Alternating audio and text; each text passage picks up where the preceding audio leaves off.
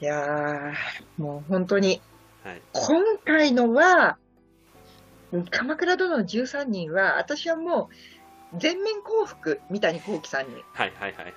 ううんん。うん、で僕思うのがあの、ここのところ倍速再生で見る若者が多いっていう本が出てるんですよ新書で、ありますね。はい、で映画が2時間耐えられないとか自分のいいシーンだけ見るとかあの映画でも全部見ないでとか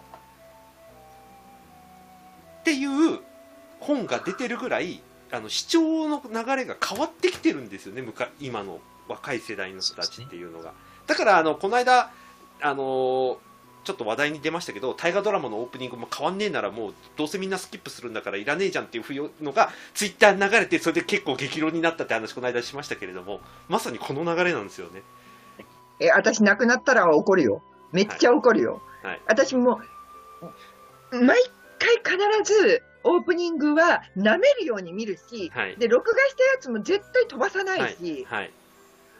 本当に、もう周りから、え、もういいんじゃない？って言われても、はい。もうどんだけ見ても、はい。オープニングは絶対に飛ばさない。はい。でこの今回の「鎌倉殿」見た人がオープニング舐めるように見てる理由もうこの段階でいくつかあるじゃないですか。全時出るかなっつって。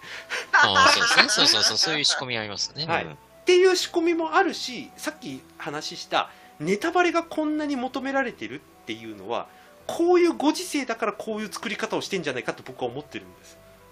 実際今回の「鎌倉殿」ってダイジェストもガンガン YouTube で流してるし、オープニング、グも YouTube で無料再生しうん配信しているし、うん。とにかくその先々を見たくなるっていうか、うんそのうん。うん先が分かんないならなんか見づらいなじゃなくて先見ないと不安になるから見てじゃあどうなるかっていうのを見たいっていうもう振り回されたいっていう心理をつかせるような展開がなんかすごく用意されててみんながその流れに乗っかってるからこんなにね SNS で情報が求められるタイが久々に見ましたもん、うん。先の展開で。しかもみんな匂わすじゃないですか分かってる人いや、だ、本当に、あのー史実分かってる人は、ここで匂わすかとか、はい。あ、これフラグだなっていう、はい。はい。ところをついてくるし、はい。史実分かんない人は、本当に推理小説をはい。ね、見てるような感じなわけじゃん。はい。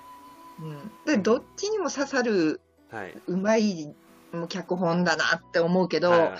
あと、オープニングキャストに関しては、はい。あの、なんでみんな舐めるように見ないのっていう。ここにヒントめちゃくちゃあるじゃんって。電磁が出る出ないもそうだけど、はいはい今までね、あの、ダブルで、あの、はキャスティングされてた人がはいはいピンで出てきた時ってどういう意味だろうとかはい、はいはいそういう順番が変わったりとかね、はいはいはいはいそこに意味があるわけじゃん。はいそうですね。はいうん。うんで前後ろとかね。はい。そう。で、あの、前々回、えっ、と、22話の時からなんだけど、はいそれまではミーと全女夫婦で、ダブルでね、はい。キャスティングで出てたのが、はい。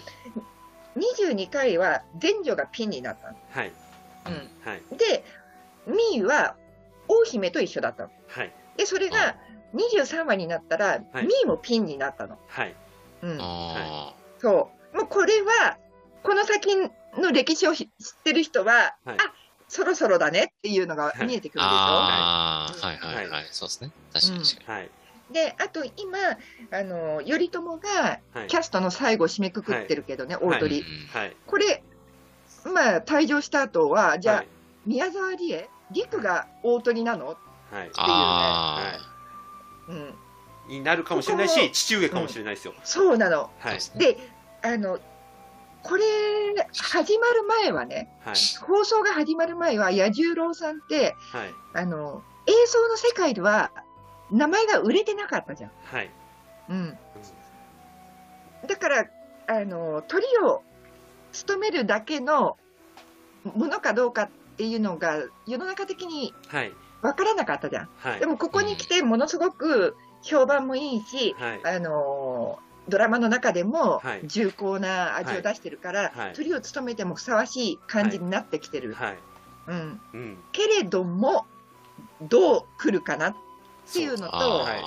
あとはもしかしたら、あの、草燃えるの時みたいに、政子が鳥になる可能性もあるわけよ。ありますね。ああ、そうですね。はい。うん、ありますね。まあ後鳥羽上皇もそろそろ出てくるんでそうそう、もちょゴっとしたら。トバもあると思います。でも、ゴトバンが鳥はまだちょっと、まだそうですね。ああ、まあ、やそうさ役柄的には、はい。あの重厚感たっぷりだけど、はい。役者さん的には鳥を取る、はい。まあまあまあまあまあ、うん。確かに。うんまあまあ。そうなんですよね、うん。まあでもこんだけ膨大なキャストがどんどん減ってて多分この後少なくなってくるから 意外と多分オープニングゆっくり見られると思います映像はね。終盤の方では。ねもしかしたらね。うん。はい。うん。てかいやでもこれって映画見る人あるあるなんですよね、今の小川さんの言ってる話で、例えば後ろのキャストの方って、うん。連ドラだと例えば特別出演とか、うんそういう類の人たちが乗るっていうふうに映画業界的な順番で決まってるうんっていうのはあるけど、それ知らない人たちもやっぱり結構いるんで、いやー、あれはめちゃめちゃ重要だよ、ヒットが満載。はい、そうなんです。なんでこの人が後ろなのか前なのかっていうのはあの大人の事情的な理由ももちろんあるんですけれども展開的な理由もありますからね、そう。はい、そううん。多分ねこっからはじそういうふうに内容を理解していく人たちをあの見ようとする人たちを作っていかなきゃいけないっていう意識も多分すごく僕は感じるんですよこの「鎌倉殿の13人」では。うん。実際に今回あの小川さんもこの間指摘されてましたけどオープニングの曲短くしてそれ以外のスタッフをあの本編で流してるっていう、これもでもうん。あと30秒流してたら、うん。まあ、本編がが長すぎるからいっぱい入れたいっていう理由ももちろんあるんでしょうけどこれ以上やったらおそらくトイレ行っちゃうとかそれこそ ここだけ飛ばされるとか結構計算されてると思いますよ僕。は弱い。もうね、今のこうその視聴傾向をね、AI で分析するとそういう傾向だからしょうがないっていうのはわかるんだけど、従来の大河ファンとしては、その音楽も込み、オープニングの映像も込みで楽しんでるから、これがもっと削られていくなんていうのは、ちょっと寂しすぎるね。うん。うん。そうなんですよね。だから、えー、と今回はあえてその先の展開をネタバレ嫌だとかそういうことじゃなくてむしろネタバレして中身を見て安心してみたいっていう下の世代向けの配慮が結果的にされてる大河だっていうのを僕は見立てていて、うん。だからなんかちょっとエモーショナルな動きがすごくあるんだと思うんですよ。実際にみんな鬱だ見たくないしんどいとか言いながらこんだけ投稿してるじゃんみんな辛いしんどいって。言ってだってさ、もう、次週誰が死ぬって分かっている状態で、はいはい。みんなさ、もう、分かっていながら、ああ、誰々みたいなさ、はい。うん。もう臭いものに蓋ができないみんな。はい。いやー、もうでも、あ私は第23話の、はい。もう本当にさらっとした、はいあの会話だけど、はい。いやー、良い婿殿だよなっていう父上のあのセリフ、はい。もう、こんなにさらっと言わせんなよっていう。もうこの感情曲線毎回ね、ちゃんと図解したら楽しいですよね、今回大河はねうん。はい。はい。だからなんかそういう意味で、なんか良くも、良くも悪くもじゃないな。大河って、それこそ僕は女上司の大虎からものすごく挑戦をしてきたからこそ、幅がすごく生まれてきてるなとは思ってるので、今回も攻めてるなと思ってますよ。だからこれを通じて、なんか改めて、リアルタイムでなんか同じ番組を見ることの楽しさみたいなものっていうのもなんか共有できたらなとは本当に思ってるんで再来年もそうできることをちょっと祈ってますうん。来年。まあ時代が、時代の波が。再来再来年もできることを祈ってますそれは。いや、だってさ、セックスバイオレンスって言ってる時点で、ファミリー全体では見れないよね。うーん。まお子様と一緒にあ、はい。あ。ね、はい。おじいちゃんおばあちゃんから孫までまで一緒にってのは難しくない？難しいかもしれないけどそんなこと言うんだったら今回こんなにあのパワーゲームが展開されてて先の未来が見えない大河をなんでこんなみんなあの楽しんで見てるのっていう この幅感もですよね。で、でも、あの、賛否あるけど、はい。本気で真面目に描いたら、はい。もう、もう、あの、病んで見れなくなるような内容を、はい。まあ、三谷さんのこの料理でさ、はい。笑えるようにしてるわけはい。だ。はい。うん。そうかろうじて。ねかろうじて。はい。はい。視聴率もね、なんだかんだで、まあ、13とか4とかね、まだ。あいや、すごいよ。であのほもう前も何回もお話ししてるんですけど大河って本放送だけじゃなくてあのそうそう。いわゆるは、ね、早かまと、うん。後かまとあと録画再生の部分を入れると、うん。今回ものすごく反響あるみたいで。いや、多分20軽く超えてるでしょ。あいや20なんていうのは楽勝で超えてて、ねうん。はい、うん。そうですね、実質そうそう。はい。うん。うん、でこれだけそのなんていうかな数字だけではなくて話題に性をものすごく飛んでるそそれこそこの間の小川さんの番外編の話話じゃないですけどもうその経済効果ってどんだけのもんだよっていう今回の「鎌倉殿」に関するっていう、うん。これをやっぱり挟んでみるとまあとんでもない大河に多分出くわしてるなまだ半年の段階だけどってう言って、うん。ん。な例えば、そのほら、本だけで言はい。言ってもね、はい。あの関連本、はい。その時代の本とかさ、はいはい。そういうのが並ぶじゃない。はい。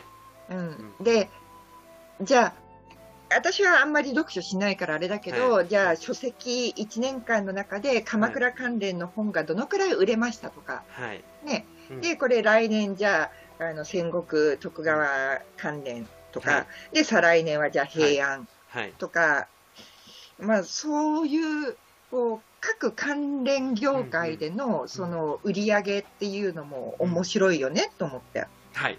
そう思ってます、うん。うん。うん。うん、僕はだから今回注目してるのはたびたびになっちゃいますけどこの視聴方法、うん。うん、うん。視聴に関するみんなのその挙動みたいなものがうん。ここ数年の中で一番変化している大河だと本当に思っているので、うん今回はもうみんなもう辛かったらネタバレしてちゃんと中身確認して押せる相手を押そうっていう はい本当に心からそういうそうだったらそうしようっていうもうだって今の段階だと娘さんまで。そうですよ今の状態だと三浦義村ってただの中二病の兄ちゃんですからね いや、やつはしたたかですよ。いやこのあと彼はうん。お前のためにこういうことやってやったんだよっていうことを何回もやる人間ですからね、義時のために、うん。はい、うん、まあでもな私の推しは二人とも途中退場するからな。ちゃんちゃんとあの全うするからいいじゃないですか。いやー、一人はまっ一人は全うしますよ。多分ね、と、まあまあね。はい。うん。はい。はい、で、今日何の話だっけ？そう、なんか光期が始まったんですけど。ああだけど結局あの鎌倉殿とあの視聴方法の話とかをしましたね。いいじゃないですか。久々にちゃんと話題転がりましたよちゃんと。あ、まあ、そういった意味で。はい。はい。いやー楽しかった。じゃあなんかたまにはじゃあラストあの小川さん指名で今回じゃあお願いしますうわかりました。あはいはい。